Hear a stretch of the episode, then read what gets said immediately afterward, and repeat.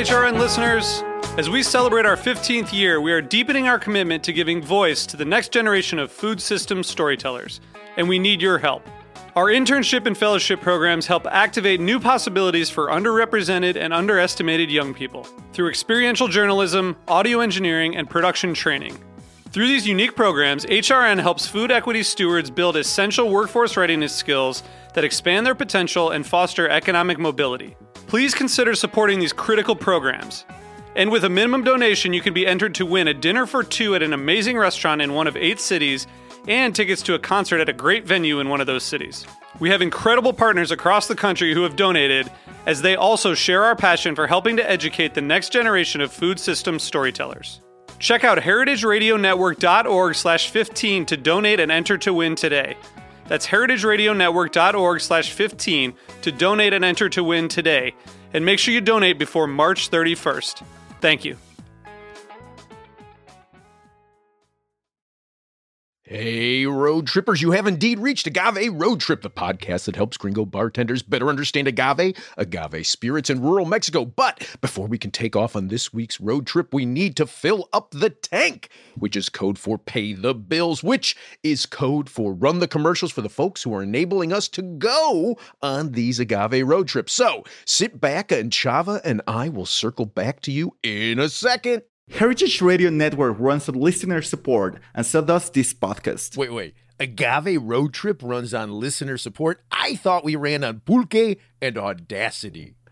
Okay, Pulque, Audacity, and listener support. If you enjoy Agave Road Trip, the best way to show your support is to become a member of Heritage Radio Network. You mean become a member of Heritage Radio Network and steal your friends' phones and add Agave Road Trip to their Apple Podcast subscriptions? yes, sure. Set up a monthly recurring donation of any amount and choose Agave Road Trip in the destination drop down menu. Become a monthly sustaining member at heritageradionetwork.org slash donate. Is this the part where I say, and if you don't like Agave Road Trip, tell your enemies to listen? No, this is the part where you repeat, become a monthly sustaining member at heritageradionetwork.org slash donate, because repeating it makes it easier for people to remember. Oh, okay, got it. Become a monthly sustaining member at heritageradionetwork.org slash donate, and tell your enemies to listen to us too. Je suis un grand canard, monsieur la tête de pomme de terre. Lou, are you speaking in tongues? Oh, Chava, I thought you spoke French. I do, Lou. I lived in Nice for a year, and what exactly is that that you're trying to speak? well, I'm trying to speak French. Okay, if you say so. And what are you trying to say in French? I am saying I would like to try your Sombra Mezcal, please. Again, okay, if you say so, but why are you attempting to order your Sombra in French? Oh, Chava, young Chava, have you not heard? There is a new Sombra on the market. They're Reposy. I think you mean Reposado? No, Chava, that's Spanish. I'm speaking French. Then I think you mean reposé. Ah, le reposé es fantástico. Still not French, but could you please get to the point? Yeah, sure. Sombra has a new aged version of their award winning Espadin Mezcal and is being aged in Bordeaux oak wine barrels. Good lord, Bordeaux. Oh yeah, yeah, that actually sounds better. Bordeaux wine barrels from um from me. Could you read this for me? Okay, okay, let me check. Chateau Le Ville Ferré. Wow, that's one of the original second growth states in Bordeaux established in 1855? I'm, I'm, not sure exactly what second growth means, but I can tell from all of your exclamation points that it's significant, which is what I figured from everything I've been reading about this. So I'm thinking the next time I go to a mezcal bar and I try to order a copita full of sombra rep. Sombra. Sombra reposé. Right. Next time I go to order a copita of Sombra Reposé, I'm going to have to be able to speak fancy. Fancy talk gets you fancy mezcal. I'm guessing you could just say, I like the Sombra Reposé. You know nothing is that simple with me, Chava. I do, Lou, but for everyone else, just say, I like the Sombra Reposé.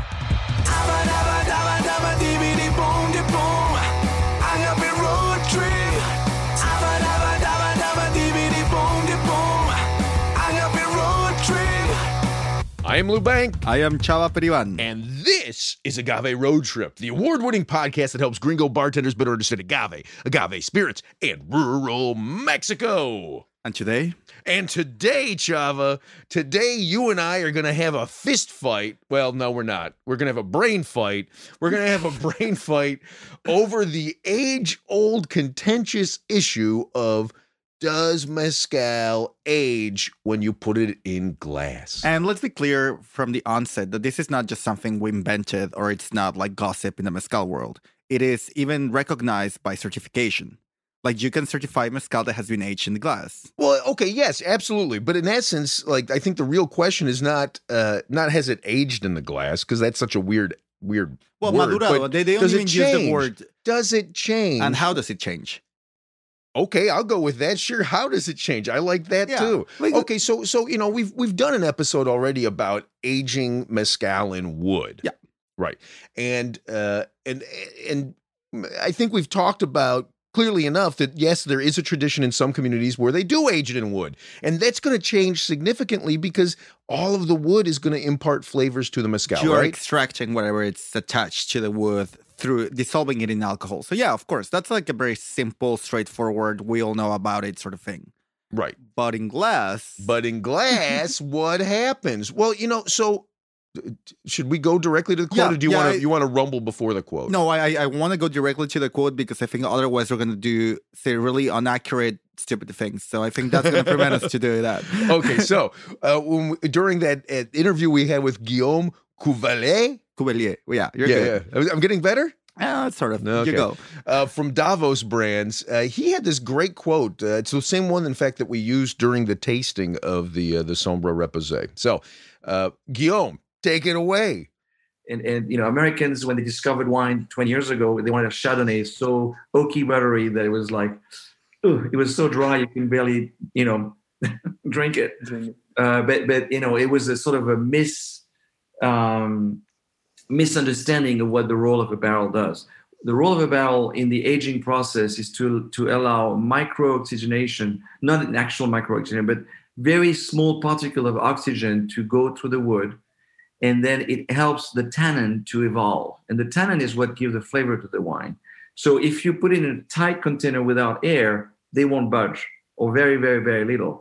If you put it in the container like a barrel uh, that is tight, but not that tight that there's no air, there's just a little bit of oxygen molecule that goes to those, that pours to those wood fibers, and that goes into the wine at, at a rate that is so small, but just enough to let the tannin, you know, mature, you know, uh, progress gradually, and uh, and so hence the sort of that, you know, after experiments, you know, the the the, the, winemakers, you know, thought that after 18 months, you know, it was the ultimate. Uh, now it continues. The wine once it's bottled after 18 months continues to age in a, in a bottle, but uh, you know, it's a it's a different rate because you're in a glass container and the cork. There is a little bit of air going through the cork. This is purpose of why you have a cork and not a, a you know a, a plastic cap is because you do still want to have a little bit of air coming to continue what have started in the maturation process in in the barrel. Okay, so here we have the main actor is oxygen and how oxygen can transform a drink. Is it the main actor? Because that's not the f- sense I'm getting. Yeah, yeah, micro oxygenation. Well, yeah, but the oxygen is activating stuff. Well, it's it's making the tannin evolve, but well, like first we have to to say that it, that's in the case of wine, which is a fermented drink. We're talking about spirits, which you know, like everybody that likes to drink wine says it's it's a drink that it's alive, Right. whereas a spirit is dead. It's cold stone dead. Sure, sure.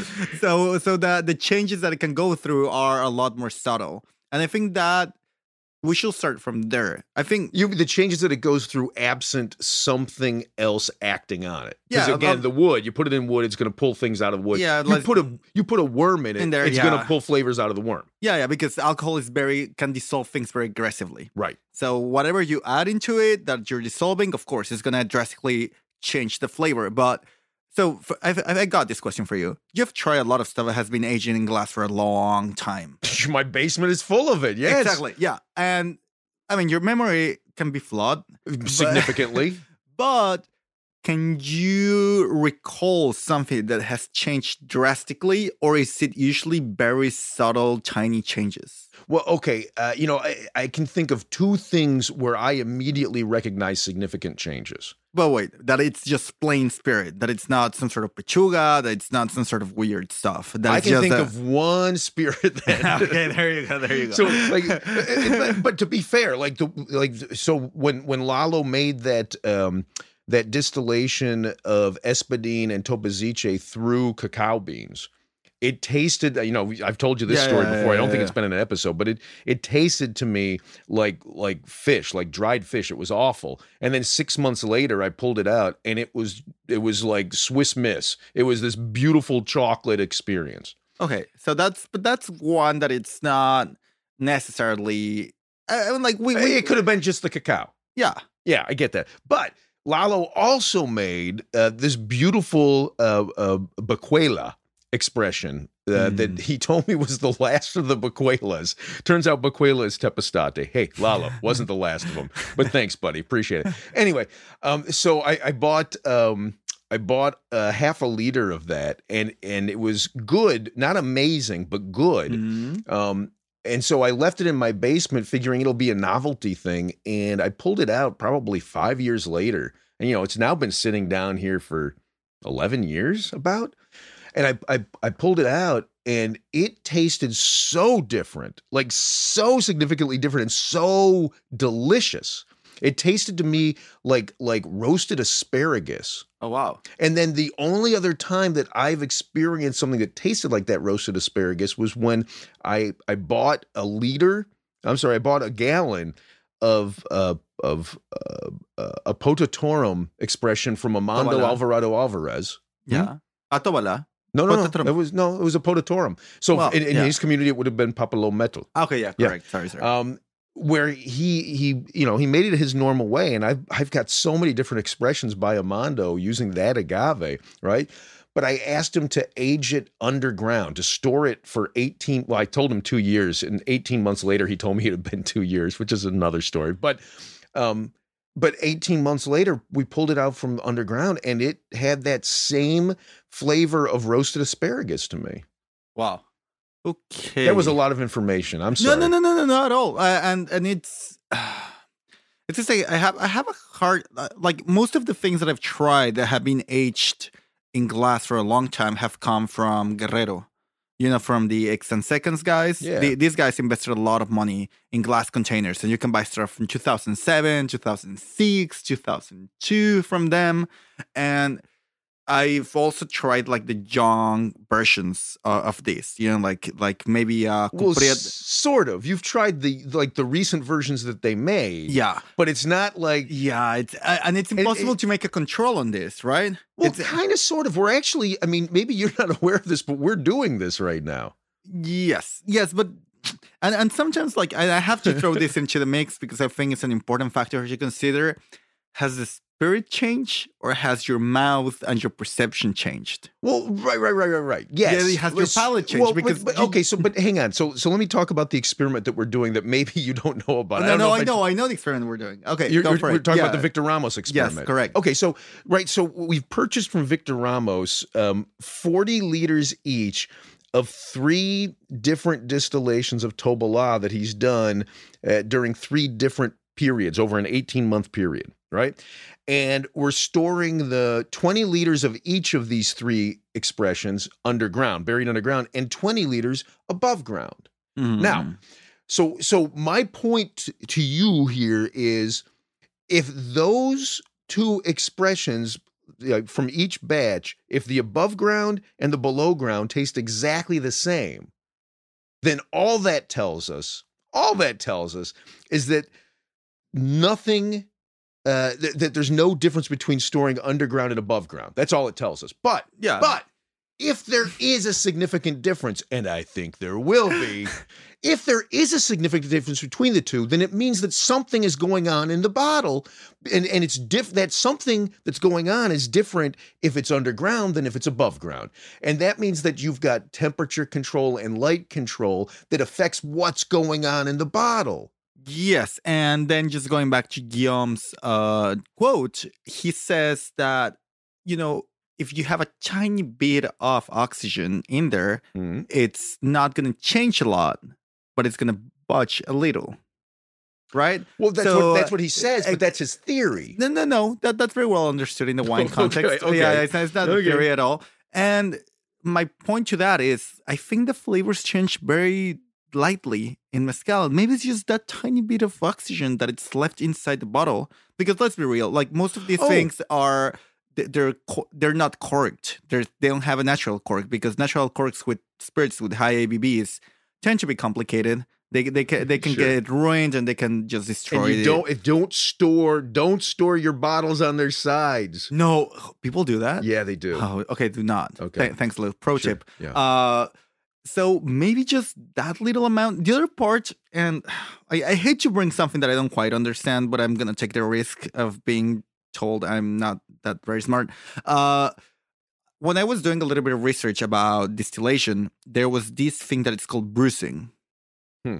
So it's when you finish distilling, we, we like well, It, it's called bruising. When you finish distilling, if you've not gotten the yields that uh, the guy you work for wanted you to, he hits you with a bunch of oranges, and then you start bruising. No, not No. like that. But No. you have, you know, you have like, and in the mezcal world, this makes a lot of sense because you have you end up with all these little containers, right? Yeah. You make your rectification, your second distillation, you end up with six different containers of 20 liters, Sure. and then just blend them all together. Or not, but yes. Uh, yeah, uh, like, but may, say say you have, yeah. So a lot of people, thank the Lord, don't do that. You blend them all together, but you don't quite blend them very well. You're just basically getting those containers and throwing that all of that into one place. Uh, You're, like, you're not picking and choosing. well, like you just you're just throwing that, giving it the blessing, and probably bottling after that. Right. So there's this thing like in in some other like distillation context where you're actually spend time mixing that. Oh, sure. So- yeah. so we- like Didn't everything- we cover that in an episode? Didn't I- we I- talk about master blenders? We did. Well, sort of, yeah, yeah, yeah. So, so you you just get everything to like really get together because you have a lot of different densities, different alcohols, different stuff. So you give it time to really integrate into one unity. So I think that a lot of the things that we buy from small producers, they were never really bruised. They they were never giving a lot of time to to become this one unity. Huh. And while they're inside the glass, they're you see like you always see this, you see condensation and they they're like sure. sure. so they get the chance to be and actually in this this thing that I researched, they were saying that they do that so you don't get that process of like condensation inside the bottle because it looks ugly for some people somehow. Yeah, yeah, yeah. And maybe that's also part of it. Like it, it just just you're giving it the time for everything to really To be to coalesce into a single solution. sort of yeah and again like I'm, this probably it's absolutely witchcraft and absolutely flat wrong and the source where i got this it's uh I, I i couldn't like it was not a peer reviewed journal or anything but otherwise i just I, i'm i'm lost in this one Well, okay. So I guess the conclusion is we we don't know what the truth is. I've got I've got things that have suggested to me. I've got I've tasted things that have suggested to me that yes, it changes when you leave it rested in glass. And- one question, and, and this is my personal experience, but Yeah. for me, and that's why I, I, I dared to mention this. What happens a lot of times is a lot of the spikes that the younger version had, like a lot of like the high notes of alcohol, like just spikes in the flavor, sort of get rounded and becomes prettier. Like it's just like one, Oh. One, one, one beautiful circle. God, you know, you you're you're reminding me. I did a tasting uh, this past weekend with with our friends at La Luna. They were in our backyard, um, tasting out some stuff, and I poured them my Victor Ramos side by side that I like to do, the 2015, 2018, and 2019 Tobalas. And I'm so used to hearing during those tastings how much everybody is blown away by the 2015, and this time everybody said it, was, it felt it tasted hot to them. And I wonder, like, it's it's sort of the opposite of what you're saying. Yeah. Like it now has gained spikes that it didn't have, and you know, and it's uh, again imperfect uh, because these people haven't tried the 2015 before. This was new to them, and once one person says it, then everybody kind of tastes that same thing. Yes, and and what are the studies that you will need to do to understand if this is changing and in which ways are changing? I even I even don't even have ideas. Like because ultimately, if you throw into chroma, chromatographer, the elements are going to be the same. What like what what is important here is the order of the factors and how they're how they're interacting between them. Yeah. The the ingredients in there, the chemicals in there are going to be exactly the same in the young than the old. Yep. Yeah. Uh, So so like what do you study? it's all to- qualitative. Yeah. I, I love you agave spirits. I hate you agave spirits.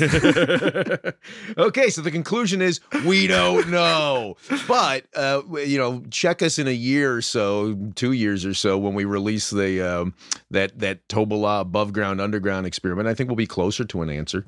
yeah. Yeah, Okay. yeah. Looking Okay, um, we're gonna call that a wrap. Adios. Hasta pronto. This has been Agave Road Trip, the podcast that helps gringo bartenders learn about agave spirits. Your hosts are Lou Bank and Chava Periban. Sound engineering by Roy Sierra. Theme song performed by Gabriel Oliveira and Mark Rico.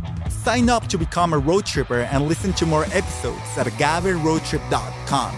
If you enjoyed this podcast, please let us know. And if you hated it, recommend it to your enemies. You can also find us on Facebook and Instagram. Lou is in charge of our social media, so if he happens to sound like an old man, forgive him. He is one. Agave Road Trip is a production of 10 Angry Pitbulls, Inc. Agave Road Trip is powered by Simplecast. Thank you for listening to Heritage Radio Network.